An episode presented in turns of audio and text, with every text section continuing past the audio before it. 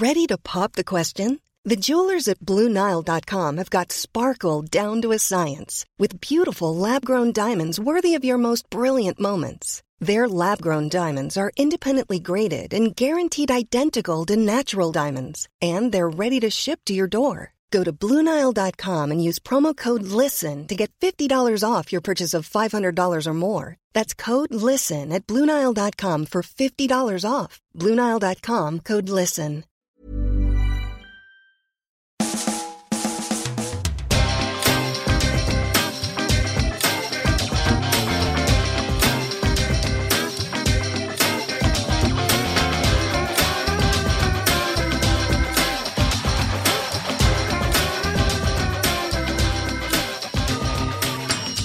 Hello and welcome to another Arsblog Arscast right here on arsblog.com. How are you? Hope you're well. Hope you're warm. I'm looking out my window to snow and sleet and ice and winds and it's pretty grim out there, and it's also pretty grim uh, in terms of what's going on with Arsenal on the pitch and off the pitch and everywhere else. Uh, it's not been a fun week, it's fair to say. Two 3 0 defeats in a row to Manchester City, both of which highlighted and hammered home the absolute golfing quality between the two clubs, the two teams at this moment in time, the two managers.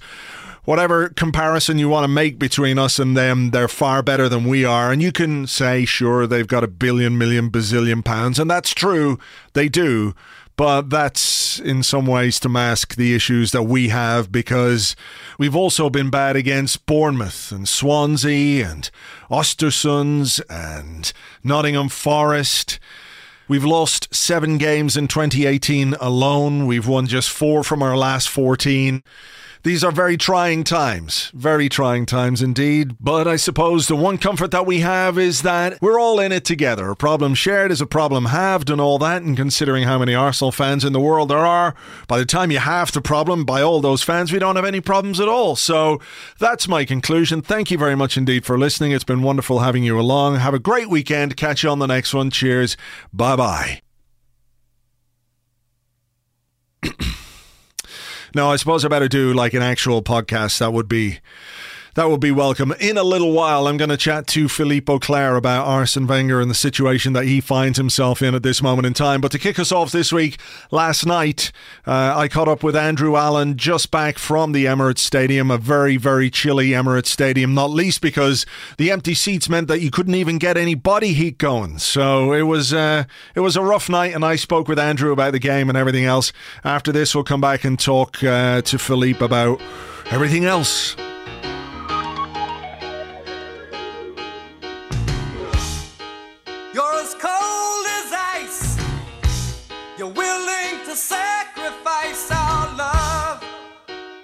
Hey, good evening. How's it going? Uh, it's going all right. How are you? Are you thawed out?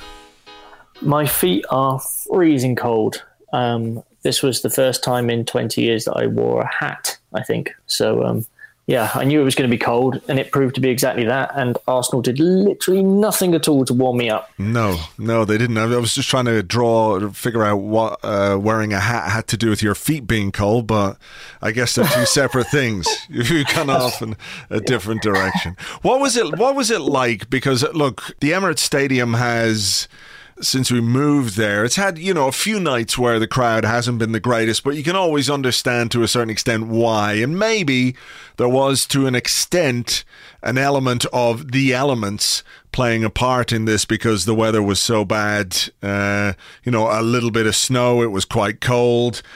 Um, I think as well, just the general apathy of, of what's going on this season played a significant part in the fact that there were so many empty seats. But it must have been strange being in there. What was it like? Yeah, I mean, it is a bit. It, it has been strange. I mean, bit by bit this season, the stadium feels like it's been emptying out, and I got the vibe this evening that quite a lot of people on top of all of the kind of reasons you just outlined, probably didn't want to go because they just knew we were probably going to get spanked by a really good team. Yeah. And with the game on TV, you could just happily watch that in the warmth.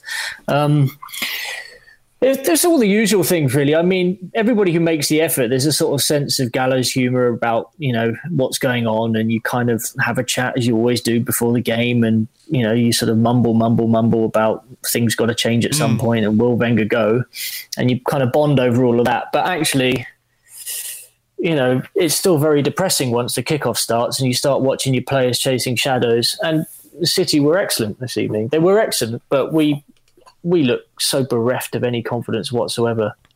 Yeah, I mean, I think that's it. There is certainly an element of looking at Manchester City. You can't not say that they're not a you know a, a great team. They they really do play some lovely football, but I also feel like with a couple of the goals that we. we, we could have done better uh, from a defensive point of view, um, but you know, it, it, certainly felt like that. I mean, the, I mean, Sane went on that really very eye-catching dribble that sort of set up the first goal. But at the same time, as that was playing out, I was like, for God's sake, someone put a foot in because you know, we just didn't seem to get anywhere near them. Every tackle seemed to be sort of slightly half-hearted. Even Xhaka couldn't foul him. Exactly. I mean, that's that's that's even even the one thing he's good at, taking people out off the ball when it's obviously going to end up in a yellow card, and he couldn't even do that. I don't think anybody in the stadium genuinely thought that Aubameyang was going to score that penalty when it was awarded either. It was just felt like this would just this would just be the classic kind mm. of cherry on top of the shit cake um, that we've been feeding on for the last five days. But there we go. The the uh, the second half, I think. Um, perhaps one of the saddest things about what was already a pretty sad evening was the fact that City so obviously took their foot off the gas that they looked at the situation like they did at Wembley on Sunday and realized this game is won. There is literally no point in us expending any more energy than we have to.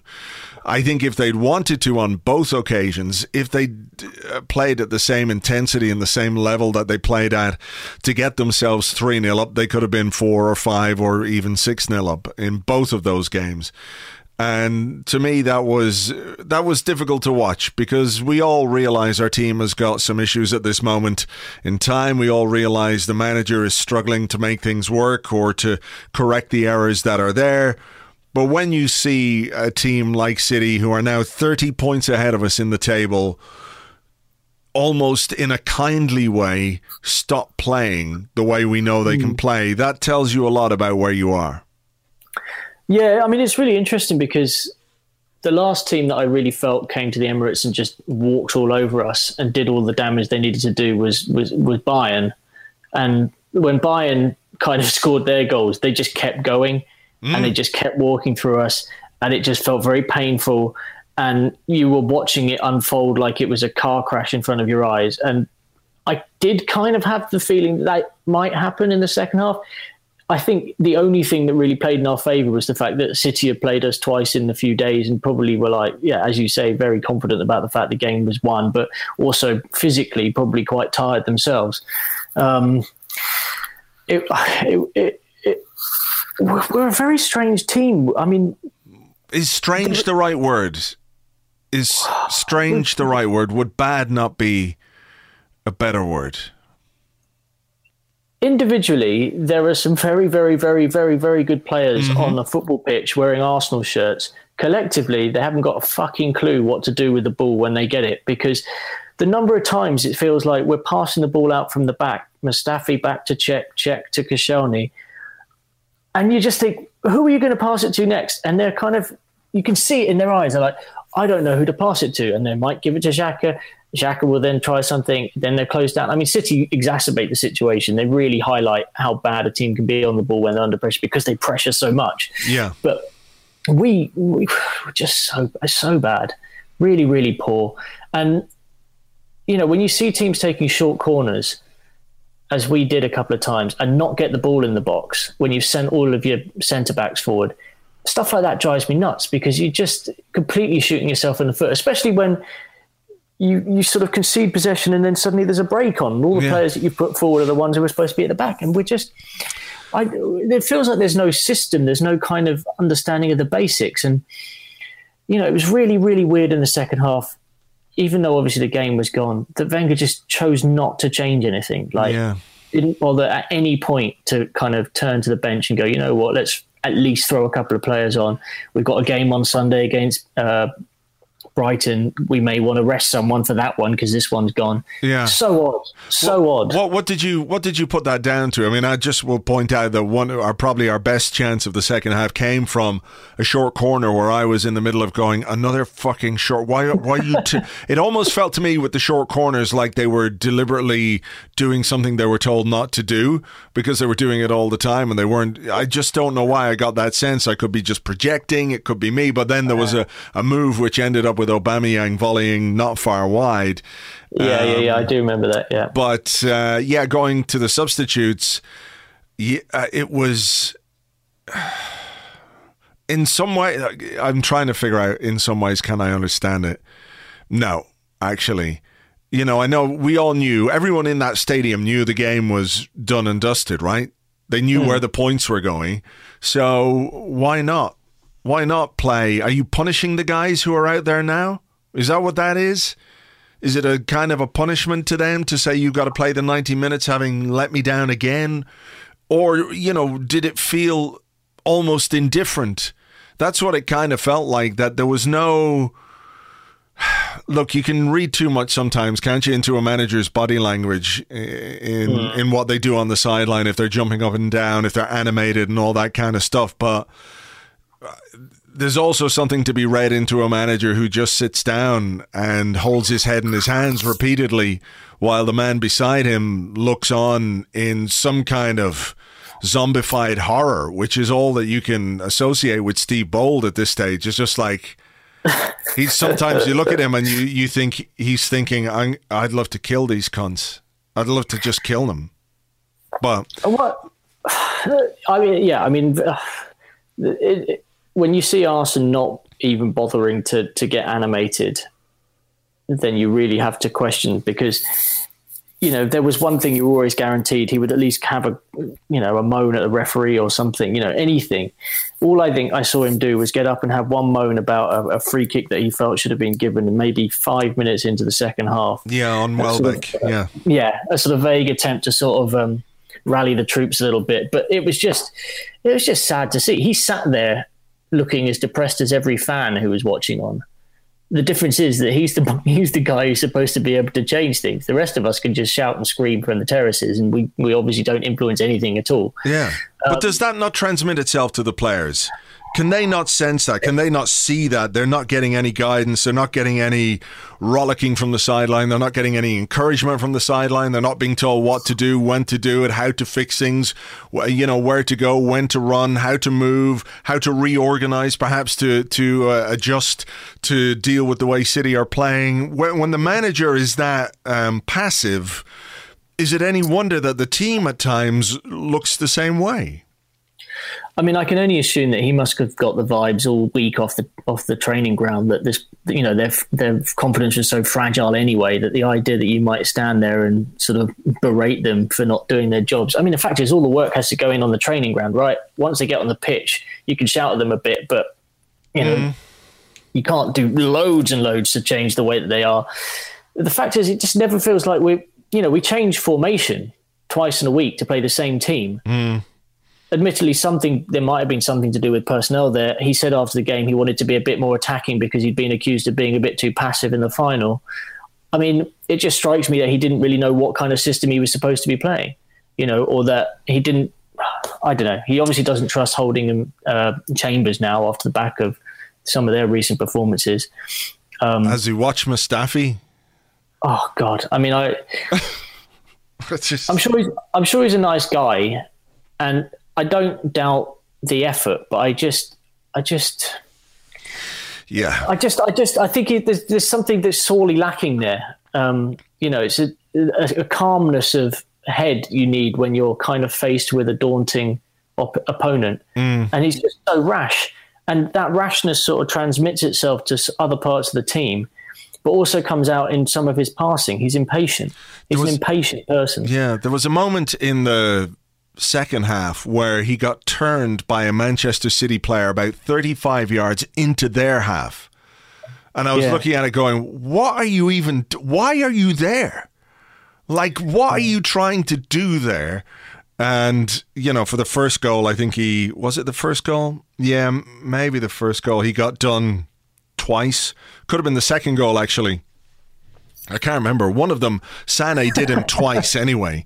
Um, uh, he, he, took the ball as Mustafi came in. He took the ball and then gave him a shimmy and sent him the wrong way and, and set off on a run. So it could have been. I think it was the second goal actually where Aguero played it to, to Silva. And look, you know we we've got to give some credit to City for playing some beautiful football. I think uh, James uh, from Gunnerblog made a really good point about how sad it was to see Arsene Wenger in a half empty stadium watching uh, his team get beaten by a team who played the kind of football you know his teams used to play but yeah. you know we don't help ourselves either. And i just wonder i just wonder you know where do we go from here? Or if if this is what we are do we are we a team now that simply looks at manchester city and says okay we can't compete. We can't deal with this team so we just turn up go through the motions or you know try try as much as we can but just put the defeat down to the fact that we can't compete with them contextualize it like that and then try and I don't know beat Brighton on Sunday? I mean, is that where we are that we can I compete?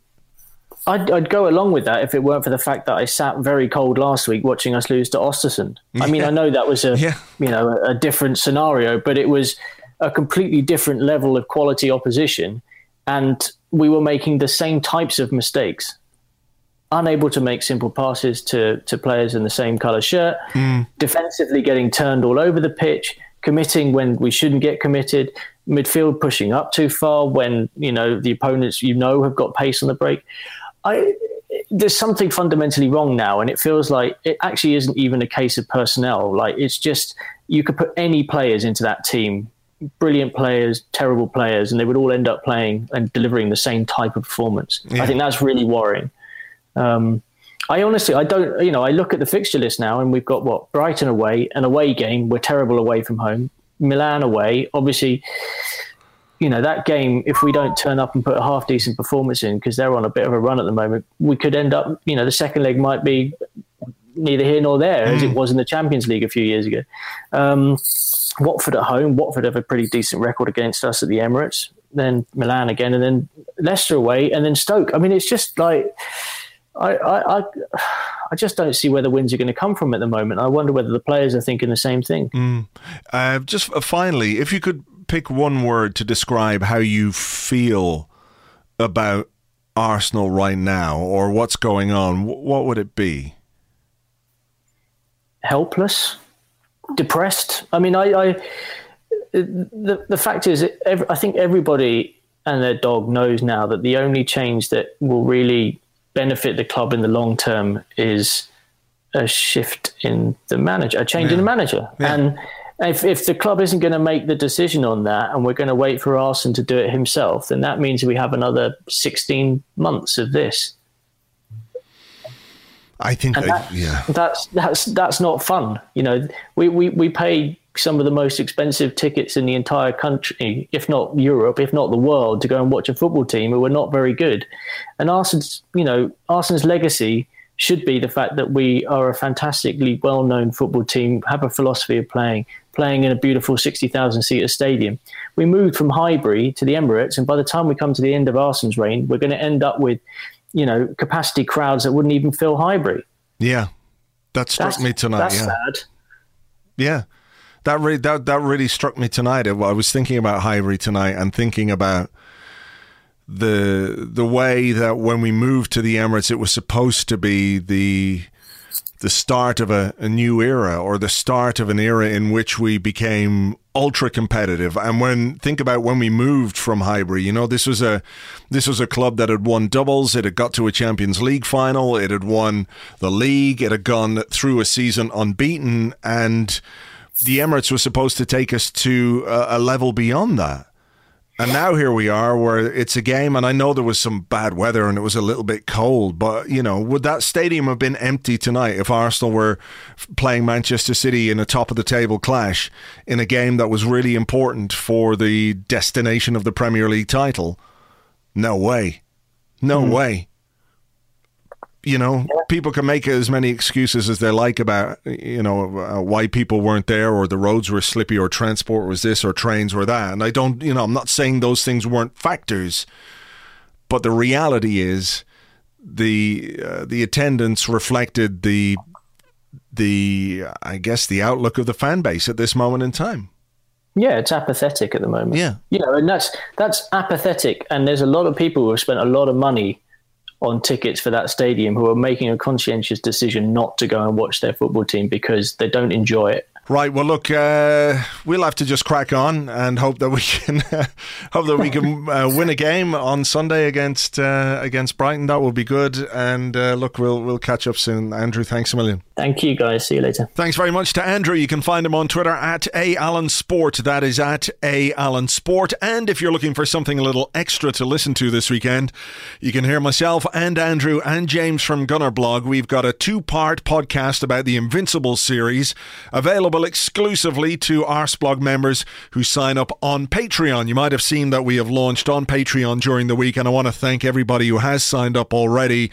Your support is hugely appreciated. It's been a bit overwhelming how many people have signed up, but thank you very much. If you haven't yet and you don't know what Patreon is, uh, basically, it's a way for you to support what we do here at the site because we do have ads on the site, but we don't do any of the pop ups and pop unders and all that kind of stuff, or those ads that make you wait 10 seconds before you can click through to read an article.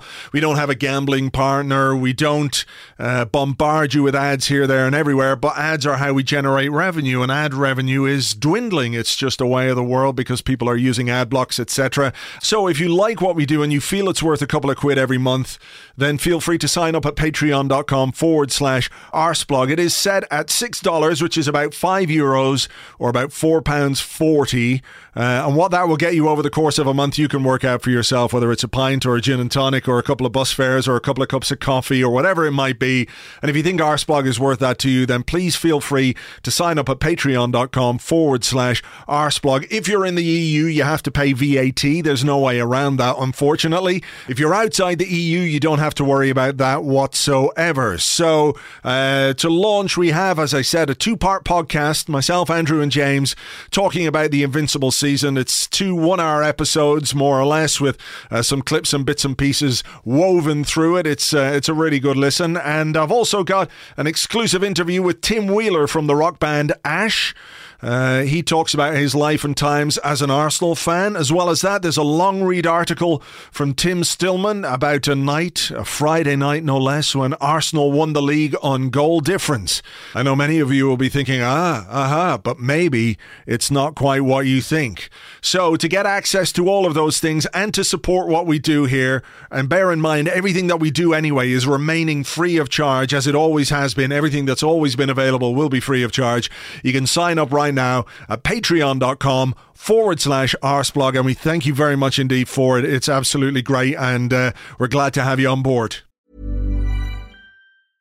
Ready to pop the question? The jewelers at BlueNile.com have got sparkle down to a science with beautiful lab grown diamonds worthy of your most brilliant moments. Their lab grown diamonds are independently graded and guaranteed identical to natural diamonds, and they're ready to ship to your door. Go to Bluenile.com and use promo code LISTEN to get $50 off your purchase of $500 or more. That's code LISTEN at Bluenile.com for $50 off. Bluenile.com code LISTEN. Hey, it's Paige DeSorbo from Giggly Squad. High quality fashion without the price tag? Say hello to Quince.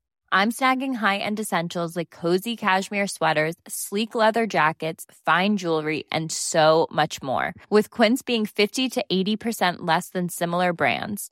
And they partner with factories that prioritize safe, ethical, and responsible manufacturing. I love that. Luxury quality within reach. Go to quince.com slash style to get free shipping and 365 day returns on your next order. Quince.com slash style. Now, let's crack on with a bit more chat about what has been a difficult week for Arsenal. As ever, I'm delighted to welcome back to the show Philippe Auclair. Hi, Philippe. Hello, Andrew. Congratulations Try- on, uh, on the uh, transformation, the metamorphosis of Arsblog. Oh, thank you very much indeed. Thank you. Well, thank you for down the years playing your part in. Uh, in, in helping that happen, I appreciate it. Um, I, I hope a beautiful red and white butterfly pops out of the chrysalis. Yes, as opposed to the dirty, hairy moth that might have uh, that might have emerged at a different stage. But hey. Uh, we won't we won't dwell on this. This is getting no. a bit strange. Um, trying times at Arsenal and two defeats in a week to uh, to Manchester City, three 0 on both occasions. One in a cup final, one at home in the Premier League. Have we learned anything new from either of these games? No. right. Um, well, um, perhaps the only thing we've we've learned is perhaps that the capacity for reaction that um, this team possessed actually not that long ago seems to have gone. Yeah. Uh, as well as some of the other things that we're more familiar with, but. Uh, uh, and I mean capacity of reaction within a game and from one game to the other, which is, I think, one of the things that has uh, been um, quite. Um, I mean, obviously against a, a, a formidable opponent, mm-hmm. which we should not forget. Um, but I, I, was at both games, both at Wembley and at the Emirates, and um, I was struck by the. Uh, you know, the lack of reaction, particularly at, at Wembley. It was not that really which was the problem at, at the Emirates. There was a, a, a faint attempt at reaction, perhaps at the Emirates, which there wasn't at Wembley, which is telling you how low the bar has been set mm. because what, that probably is not the image that most people would have had but there you go what conclusion do you draw from the fact that there was so little reaction from arsenal in a cup final and we know it's not the most prestigious cup final of the season, but it's an event and it's a trophy and it's silverware and it's a chance to win something. Yeah. And yeah. you know, our record at Wembley, our record at Wembley has been absolutely outstanding over the last number of years, and I think we deserve right. great credit for that. We've beaten mm-hmm. big teams there, we've beaten big teams on the way to winning finals, and I accept that you can't win them all. You know, that's fine, I get it, but it was worrying to see the Arsenal team just in in so many ways appear and believe that they were inferior on the day? Uh, as soon as yes, the uh, the bubble was pricked. Um, what what is not odd? What is actually very dispiriting is that I, the, I, I was really encouraged by the first 15 minutes of that game. And um, I thought the team had been very well set up in that 5 4 1. I thought that seems to be working. And uh, people will say it's only 15 minutes. What are you talking about? Well, these 15 minutes happened just as more as much as the 75 which followed, mm. or the 15 which followed, which were awful. Um, and it, it, looked okay. The, the organization is all right. City, who are not perhaps as um, not quite the, the the galloping cavaliers of um, a few months ago. I think they're, they're finding it, some of them are finding it a little bit difficult, physically speaking. Um, but they, they had problems. They couldn't find way through. But as soon as there was the first mistake, which was Mustafi's mistake, of course, that's it. I mean, it was oh, okay, all right, we tried. You know, mm. we did it. Now let's let's think about something else. Let's pretend we kicked the ball. Let's pretend be running about. Um, as one uh, player who was with me last night, with whom I watched the game, put it, um, I won't give his name, but I think you can probably guess who he was. Um, and he was looking at some of the sprints or recovery runs of Arsenal players, and he said, you know what? These kinds of runs are the ones you do for your stats not to look too bad when they analyze them the next morning. Hmm. That, and he I was serious. He knew what he was talking about. Well, I mean, isn't it interesting in that context then that Arsene Wenger came out after the game and it was strange to hear him say that this was uh, physically our, our highest performance of the season. And that must be clearly yeah. what he's talking about. He's, he's had a quick look at the numbers and the, the ground covered and everything else and thought that this was perhaps reflective of performance or effort. And what you're saying is that these guys are in some ways stats padding. Yeah, um, it's just the way that you can run more and hide yourself more on, on a pitch. Mm. Um, there was an occasion last night. I mean, okay, I'm jumping from one, the League Cup to what happened last night, but I think the example is quite um, quite telling. Um, and again, I, I was watching the, the, game with this player, former Arsenal player, and um, we were looking at Mesut Ozil on the counter attack. We actually had bit of space ahead of him and kind of zoomed forward quite quickly. And we looked at the movement of the four Arsenal players who were on the similar line or slightly ahead of him. Every single one of them did a run, which was not a run to get the ball, but to protect himself from getting the ball. And you you can hide that way. Mm. They were hiding, and and um, which is again, you know, another yet another brick to add to the wall. That particular wall I'm trying to build, which is like stats lie, and we should know more about it. We should be more careful. And unfortunately, yes, Arsene used that argument. I, I heard him. You know, he used it when we did the interview, the post-match interview for my French radio TV, TV station. He used exactly that line and talked about the fact that physically, actually, they'd given a lot more and blah blah blah. But that's really um, that's really using a, a, mask which is moth-eaten and falling apart. Um, everybody can see through it, and which I find myself the most, perhaps the most difficult thing to cope with because it's very difficult when you're talking to somebody you respect and admire as much as, as I admire and respect Arsene Wenger, regardless of all the criticism that, including here, has been coming his way. Um, it's it's like I mean, you, you feel like saying, well, Arsenal, Arsenal, you you know that I don't believe a word of what you're telling me, right? And and and you know that I know that you don't believe a word of what you're telling me, and because if you do believe what you're telling me now, uh, you have a serious problem. Is is that the culture that he has created in terms of how the players are judged, or in terms of how they, or what they expect from players, in the sense that if their stats look good, then they can get away with whatever it is they feel like they can get away with. It's not about performance necessarily, or it's not about what you produce. It's about what your numbers say, or about what the distance cover says, or it's about how many passes you you make successfully. I mean, is that yeah. part of of what he has uh, created within this squad? I, I think it's more. I don't think he's created it. Well, I see what you mean, or facilitated, or, or, yeah. or created an environment, created an environment in which people can use this as excuses. Yes, yes that's a good way, way of putting it. Yeah. Um, and um, I, I, I don't quite think so. I think it's more of a moment when the players, I think, almost in their minds, have are fully aware of the fact that this is probably, as in probably being 99.99 percent uh, chance of this happening. This is the last season of Arsene at Arsenal.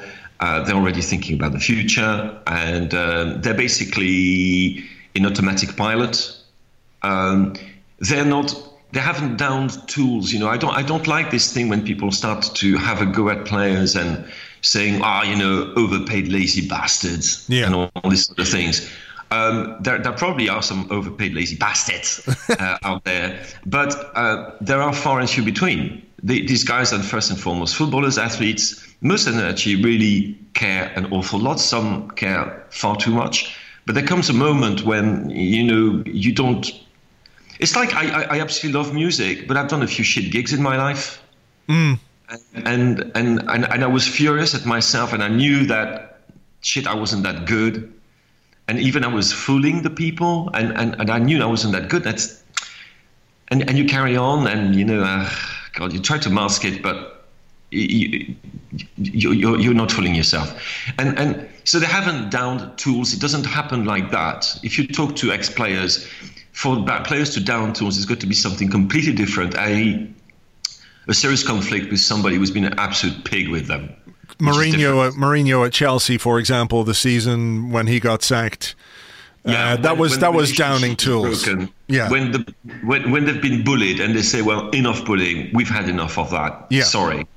And and even then, I mean, there was also the um, uh, another famous example uh, is the one uh, at um, with Luis Enrique at Barcelona um, because he was not well liked, to say the least, by some of the players, including Leo Messi. And what I've heard um, is that the players literally had discussions where they were saying, you know, should we just stop playing for that guy? We can't stand him. We don't want him anymore. And they decided, no, no, no, we're going to play. We're going to play. We can't. We cannot face. We couldn't face ourselves um, if if we did. You know, we didn't play to the best of our ability. But comes a moment when things are going so badly that you know, you're, you're left with this kind of a blancmange of an attitude. You don't know exactly what it's like. It's just it, kind of resignation. Mm. And uh, interestingly, Pierre-Emerick Aubameyang spoke to my friend Fabien Fougeray from SFR Sport uh, yes, last night after the game, and he actually said, "Yes, I think some of some of the players maybe are a bit resignated." Very rare you hear a player say that. Yeah, and again, it would be easy to use that as a, a, means to beat them with a very hard stick, and probably they should be.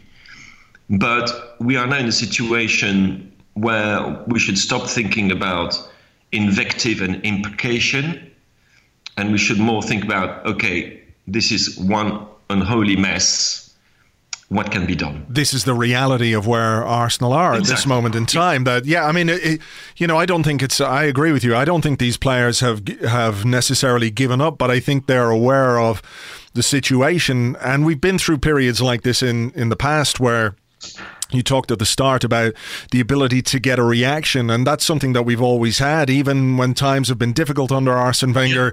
You know, we go out, we get beaten 6 0, but somehow, after a demoralising defeat, we come back and we draw nil nil in our next big game, or we draw with Manchester United. You know, when you've had a big defeat, we've always been able to react. When our backs have been to the wall, we've had a cup run or done something, we've been able to scrap our way into the top four. But I think either Arsene's ability or the player's ability to believe in Arsene's uh, ability to deliver that has has so waned now at this point that it felt like the back three last season was the last, the absolute last resort that he had to change things and change yep. the dynamic and focus of his squad. And it's happened again.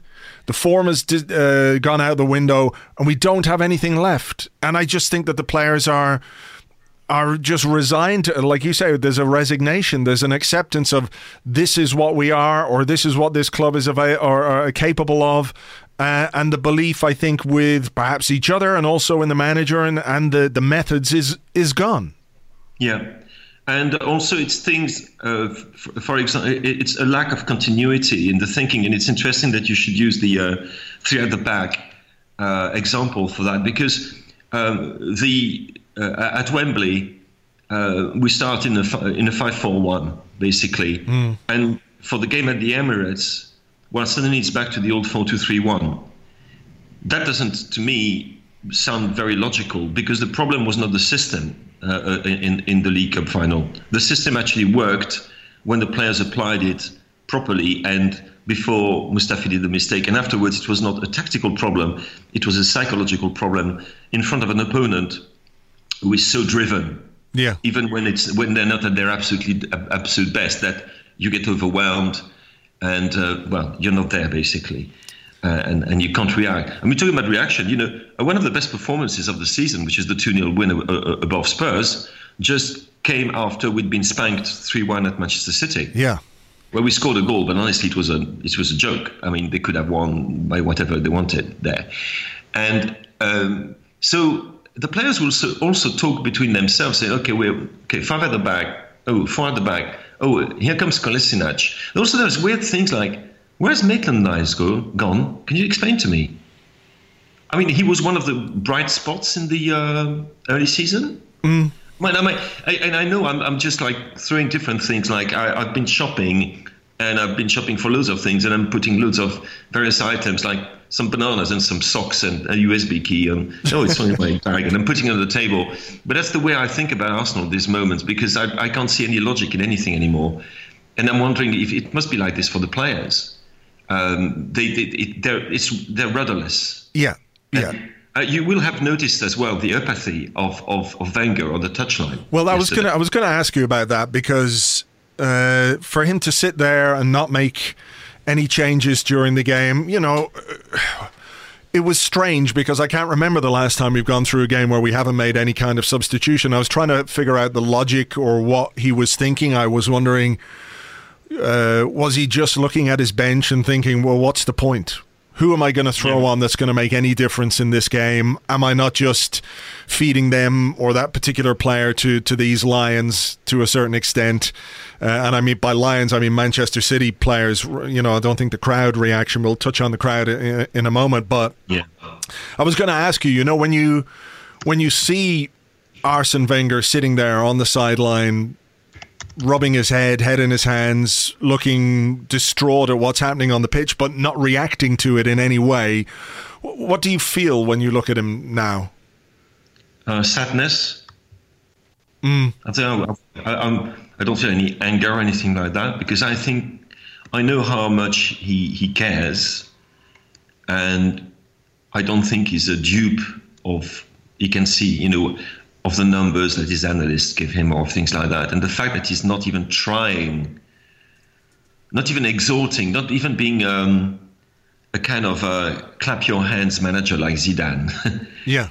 Um, he certainly will never be and never has been a, a, Guardiola type of manager who goes completely incensed because he's noticed that the left back hasn't done the tracking for that particular run of the opposite number eight, and which had been told to him about 16 times in training, and he goes completely bonkers about it. Yeah. He's not like that. He's not a Bielsa, he's not a Conte, he's not a Mourinho, he's, he's a Wenger, which means when he generally intervenes, it's to have he, when he, he goes up to the touchline in his technical zone, there is something he wants to watch more closely. That's that's that's what the, the, the trigger is. That oh, there is something that has caught his eye.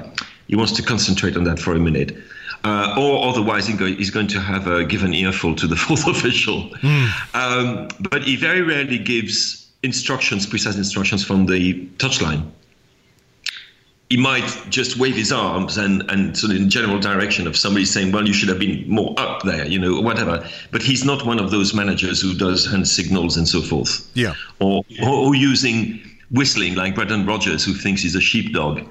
um, uh, it, it's, uh, it's not his personality, but the complete lack of action and the, the look on his face, which is one of uh, angry resignation, um, really grim uh, hardly exchanging a word with with Steve Bould or anybody else for that matter. It's it just shows. I mean, he must be aware of the fact that th- these are the last rites which are being given here.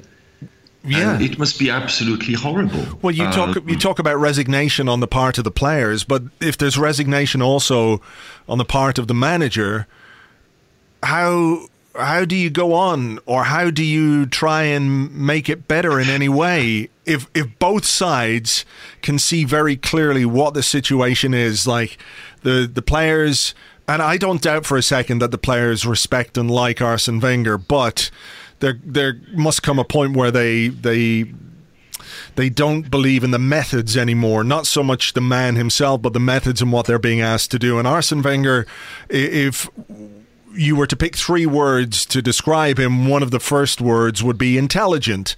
And mm-hmm. he's been in the game for so long. He's been experienced. He's seen this.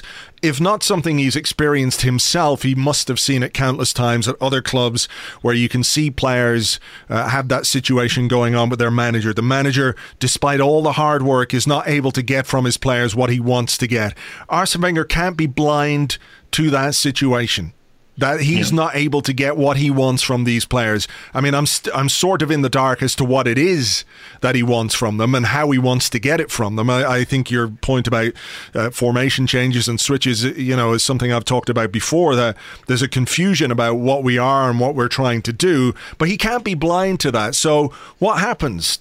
Is it just stumble along? Both uh, both parties just stumble along, and it gets worse and more yeah more more frustrating for everybody. I mean, is there a case?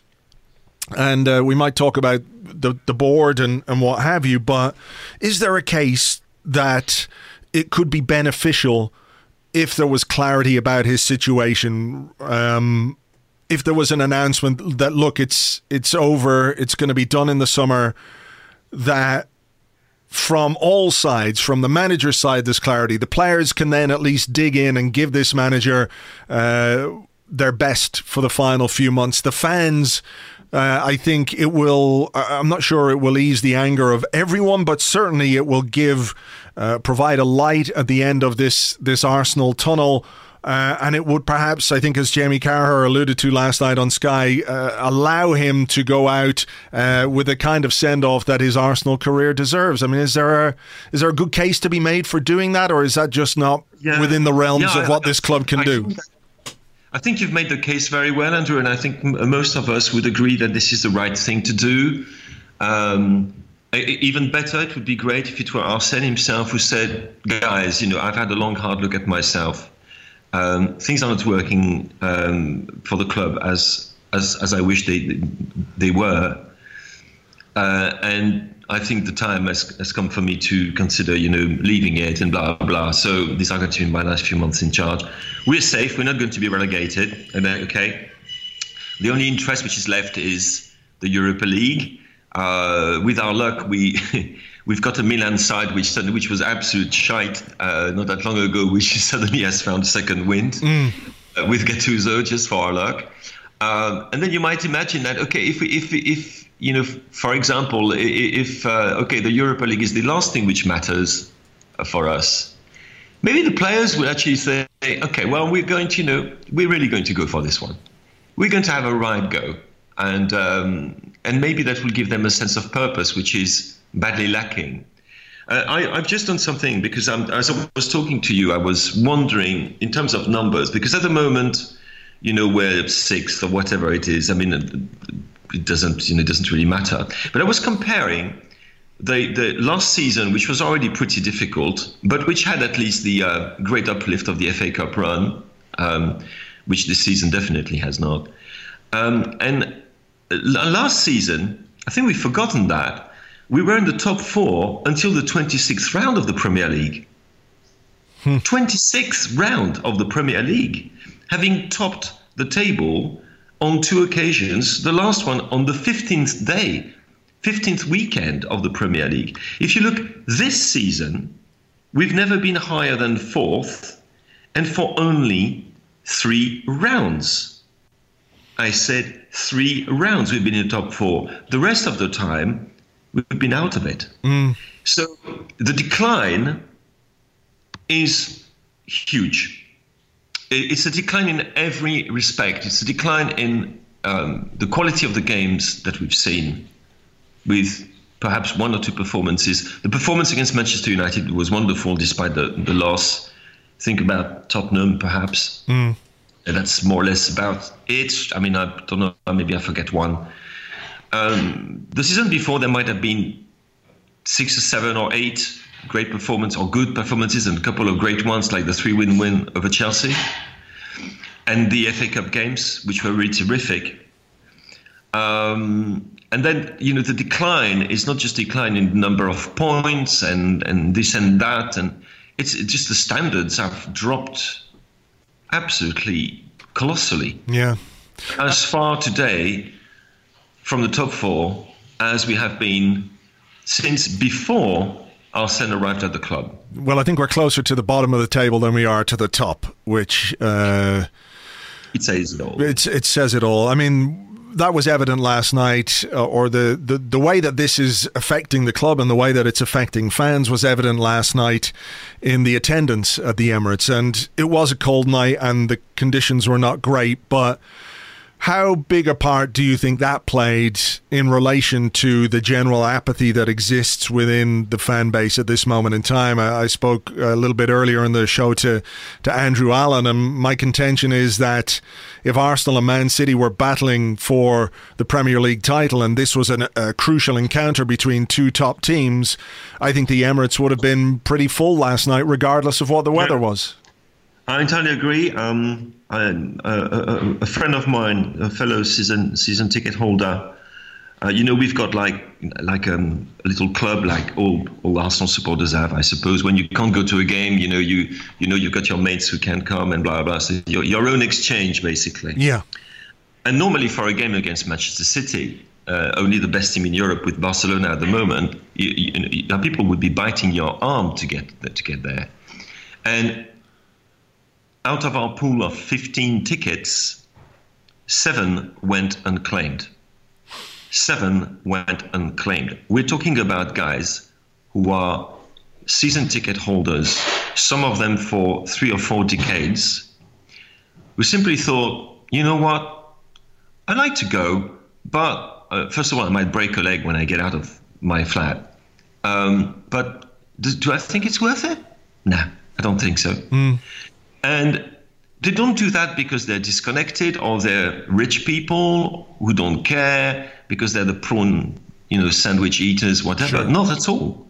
They do that because they think, I don't want more of the same. You know, I, I, it's just one moment you don't want to inflict, to pile misery upon misery upon misery upon yourself. You could see what was coming. Everybody had more or less seen the game and read the game before it happened, more or less as we saw it. And so people decided to stay in the warmth of their own homes and at least you know, be able to uh, uh, to uh, make themselves a, a, a, cup of coffee that wouldn't cost three pounds fifty, or or actually to um, to have a mm-hmm. very strong drink to uh, yeah. to survive the horror. Um, and as I said, seven out of my 15 mates from our little club um, couldn't find takers for their tickets. So that was half of us. Yeah, that's about fifty percent, and that's about what the before. yeah, and that's kind of tallies with what we saw in terms of the the attendance at the Emirates last night. Um, yeah. I mean, I think eight thousand and four hundred tickets sold. yeah. Yes. Well, tickets yeah. sold. I mean, that's that's a different thing. Um, what can you do but laugh when they announce you know that kind of a figure? Uh, and I don't doubt those tickets were sold, but uh, the, the fact that the fact that those tickets were sold and the fact that there were what twenty five thousand people. 30,000 people in the Emirates last maybe night? 30 yeah maybe 30 something like that. That tells you the that tells you the story doesn't it? That uh, yeah.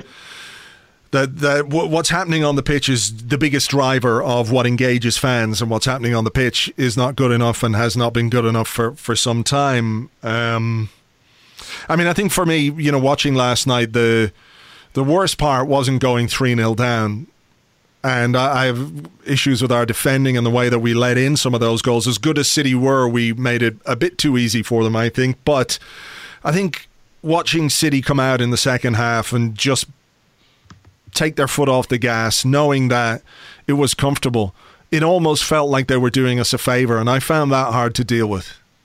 Yeah, I agree with you. And I, I asked myself the question: Are they actually uh, almost taking pity on us? Yeah, that's what I felt like. And um, part of it was probably it's a very cold night. We've got to be a bit careful, physically speaking.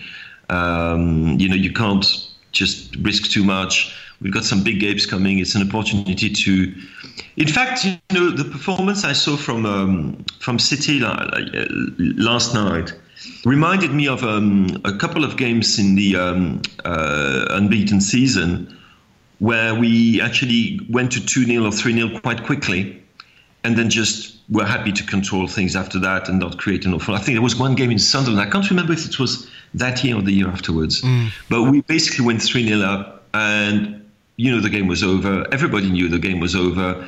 And the players sort of thought, there's no need to embarrass those guys in front of us. You know, they're professionals.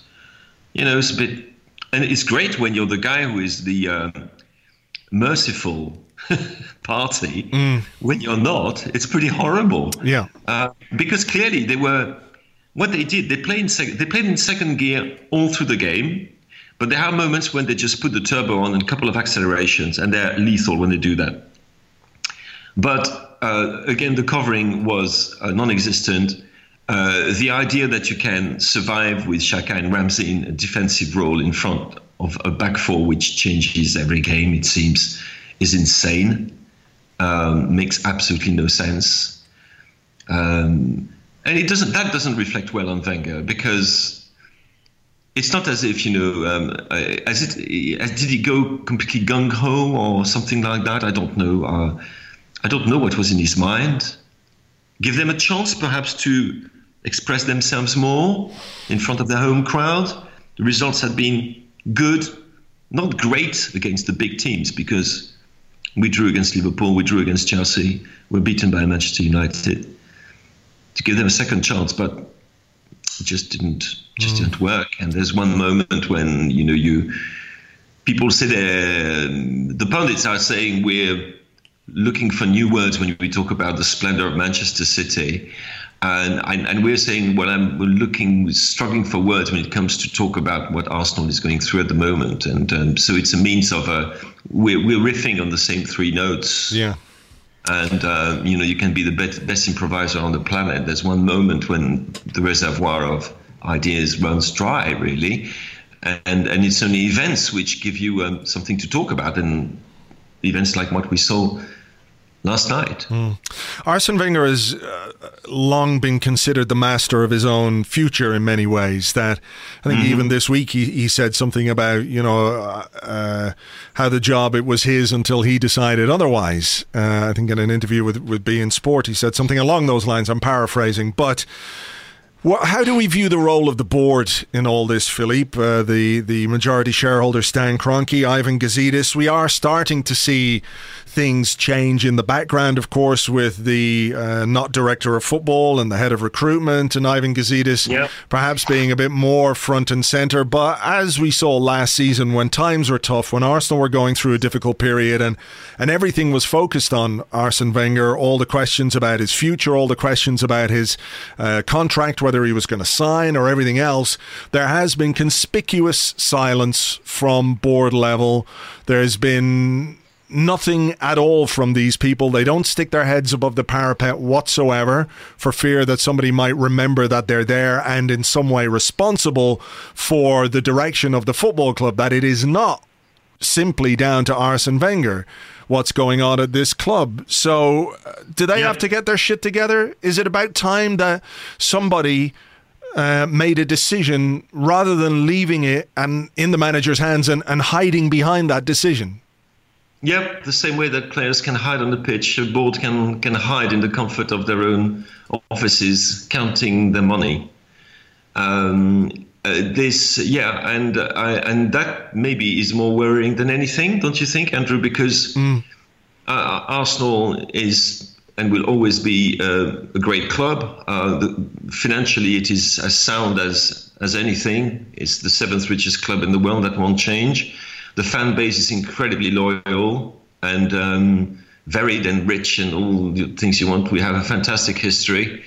Uh, we still have got some fairly decent players, by the way. We shouldn't think that they're all, you know, to be put on the rubbish heap. Um, we can certainly get more, but uh, when it comes to taking decisions, one of the reasons why Arsenal has always been the master of his own future is because nobody else was had the capacity to take any decision.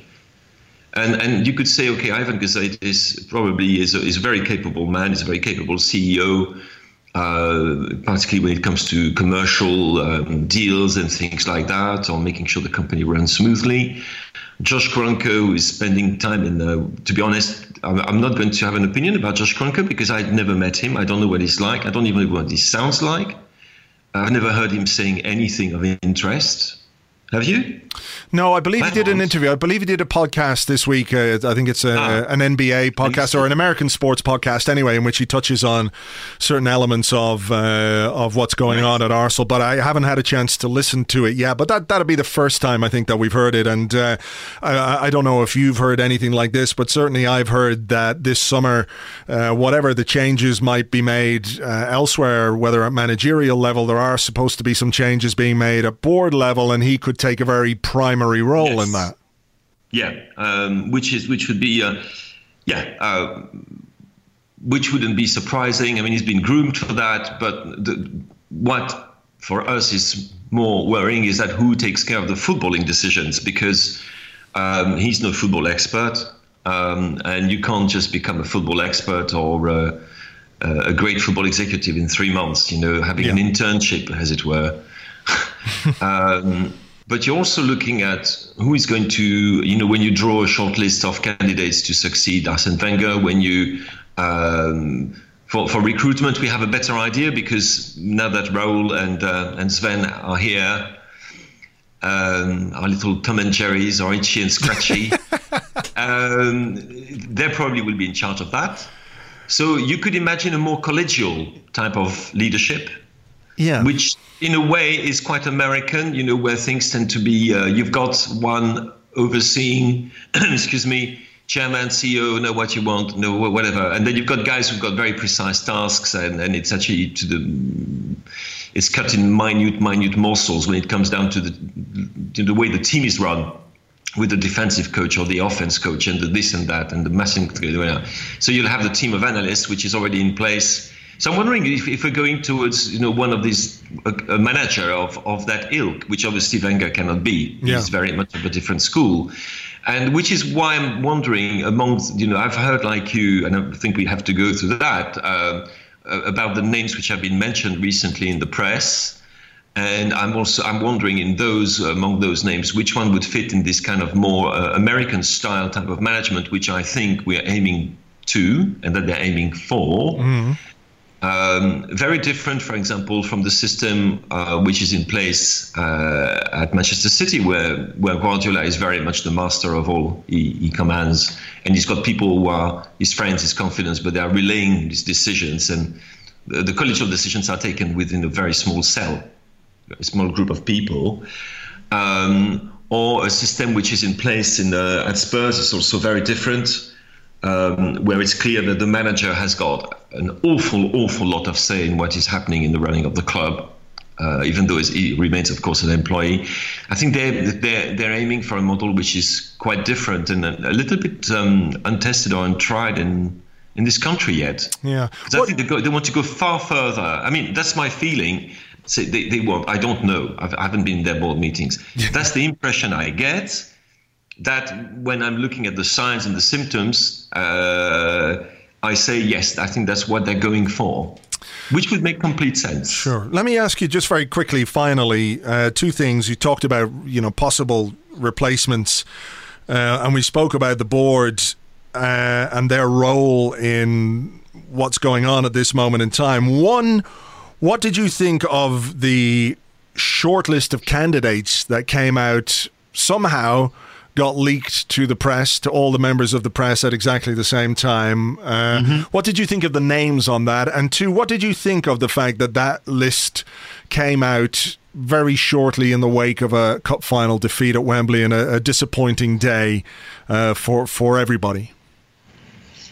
Well, at the beginning, I thought it was all poppycock, um, and then after a while, I thought, well, actually, no, it's not poppycock. I don't think so. Um, so the timing is a little bit unfortunate, perhaps, um, not very elegant. Yeah, that's a good way of putting it. Yeah. Um, as to the names, some of them made to make a great deal of sense. I mean, to be honest, the the, the people who are talked about, uh, but though the, what, what strikes me is that their profiles are wildly different. Yeah, wildly different in terms of style of play, age group, experience, personality it's more as if oh those guys yeah they would make these are you know different scenarios which are open to um, I mean, I'd heard about Joachim Löw a long time ago, and I think we'd actually worked, talked about it um, a few months ago, last yeah. year. Um, Jardim, I can completely understand uh, because I think that's one of the great mysteries of for me is that when people started to pick all these players from Monaco, uh, why they didn't pick the guy who actually had made them into these players was a bit of a mystery. Um, I rate him very, very, very highly indeed.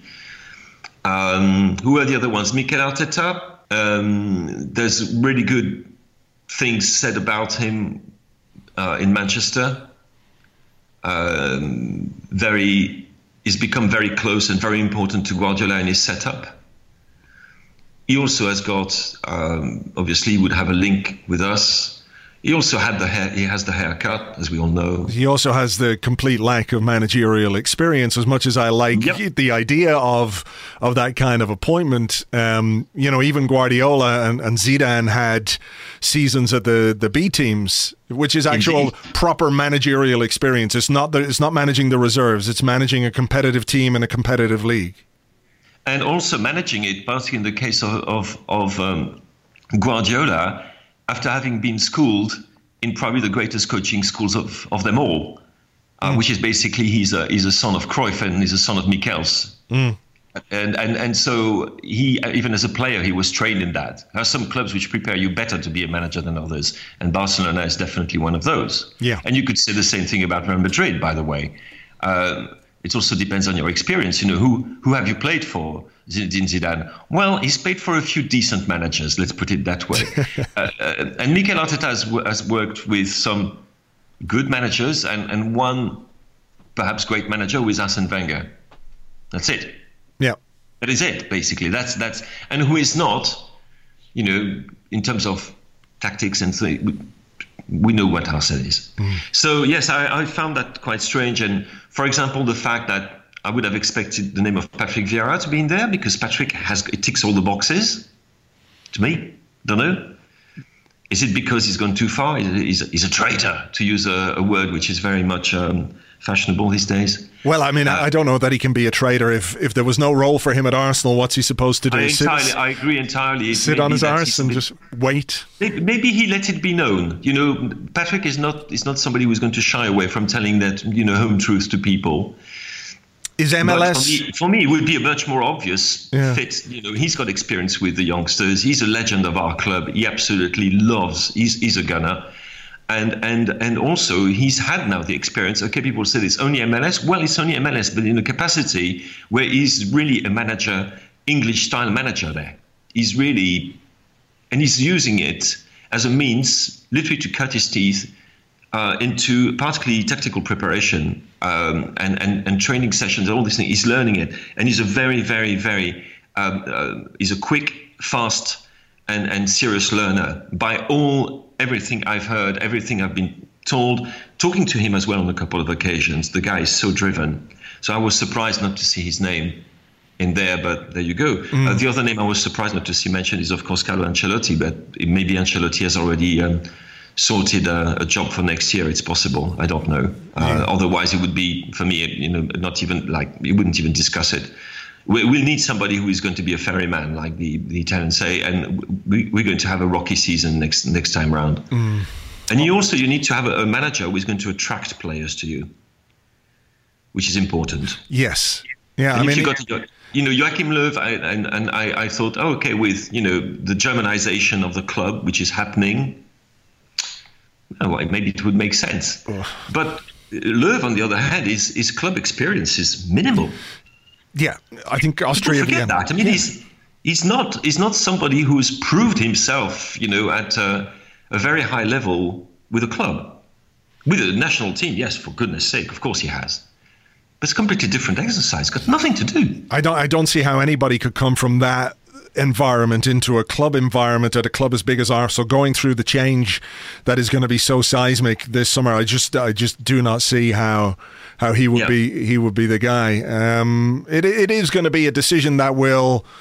Uh, obviously have a huge impact on on the future of, of the football club, the future direction of the football club. I think it's a very interesting point to say that you need a, a manager that will attract players, uh, mm. and I think what's been very interesting, even in the in the dying embers of Arsene Wenger's Arsenal career, that the players he's still a draw for many of them because of his reputation in the game and his reputation for for improving players. I, I don't think he's done that really to a great extent for a number of years now. I think that uh, unfortunately has been is part of his past has been a very successful part of his past but it is a key factor for players um, you know that reputation. And uh, you know uh, just as we draw this to a close I'm very glad that we've gone through this conversation about potential managers and we haven't uh, mentioned Brendan Rodgers. So that's that's a positive way to end this. I, I mentioned his name.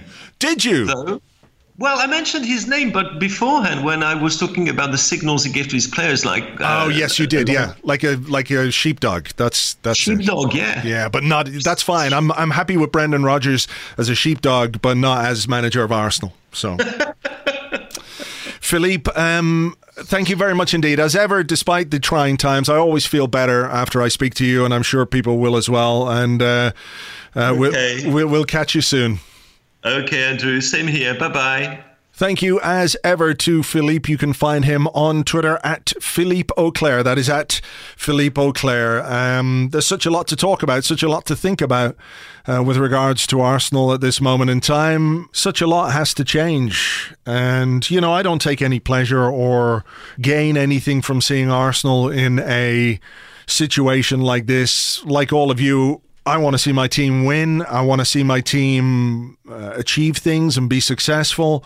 But I'm also aware that football is competitive, sport is competitive. You can't win every game, you can't win every trophy. But as long as you feel like things are going in the right direction, that everybody is pulling in the same direction, that there is at least a kind of a plan to make things happen, to be as good as we can be, then you can live with that side of sport, I think. It's when you see so many things going wrong in so many areas and nobody seems either ready or willing or able to fix it or they're not fixing it because it doesn't suit a particular agenda.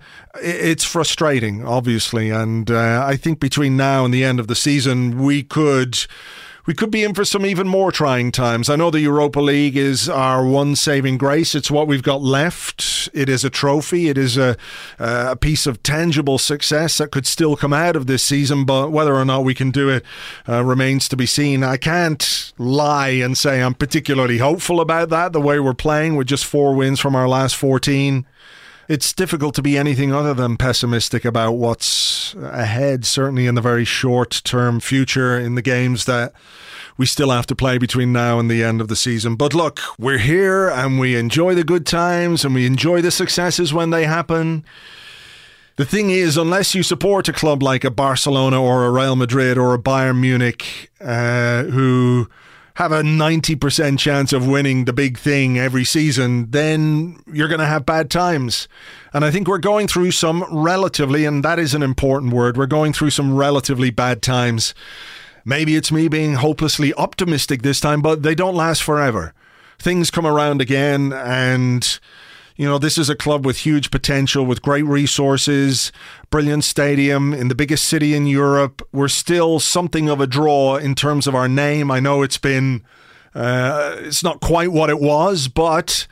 Uh, you know, with the right man in charge, with new focus, with more from uh, the top level, from executive level, then there's no reason why this uh, trajectory has to continue. It can go the other way, and hopefully that's uh, exactly what happens. Until we get there, until that starts happening, though, there might be an element of you know hide behind the sofa when you're watching Arsenal. But look, I, I hope that uh, I hope that we can win on Sunday against Brighton, and um, I don't know what else I can say. I really don't. I'm just going to keep fingers crossed that we get a win. Everything does feel a little better after you've had a victory, so uh, I think we could all use that, particularly as we have a very uh, challenging Europa League game to come next week as well. But look, we'll be here. Myself and James will be here to cover that uh, on Monday with the Arscast Extra, and we'll uh, we'll obviously catch you in all the usual places throughout the week. Thank you as ever for listening. Really do appreciate it. Hope you enjoyed the show.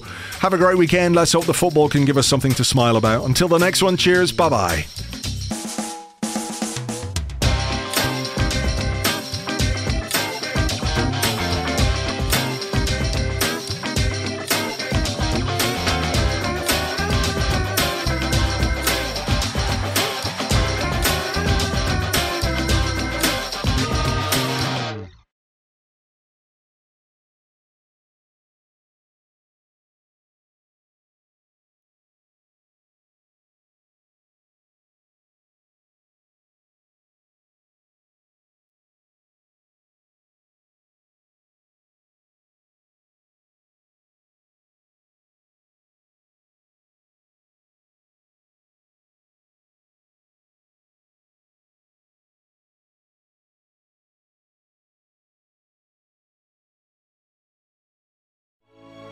Join us as we take another enchanting adventure into the world of the angriest man on Twitter.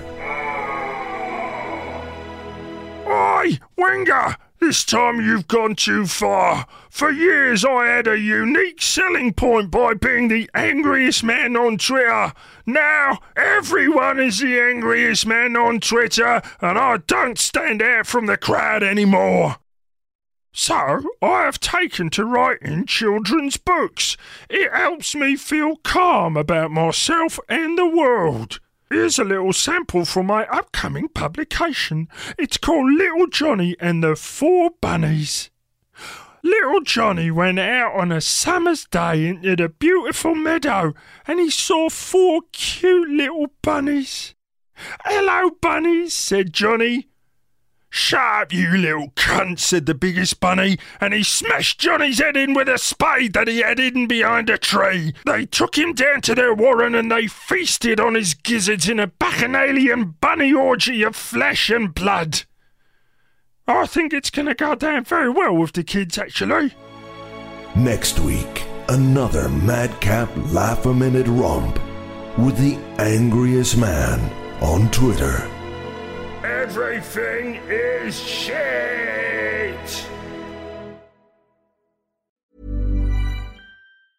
Mom deserves the best, and there's no better place to shop for Mother's Day than Whole Foods Market. They're your destination for unbeatable savings, from premium gifts to show-stopping flowers and irresistible desserts. Start by saving 33% with Prime on all body care and candles. Then get a 15-stem bunch of tulips for just $9.99 each with Prime. Round out Mom's menu with festive rosé, irresistible berry chantilly cake, and more special treats. Come celebrate Mother's Day at Whole Foods Market.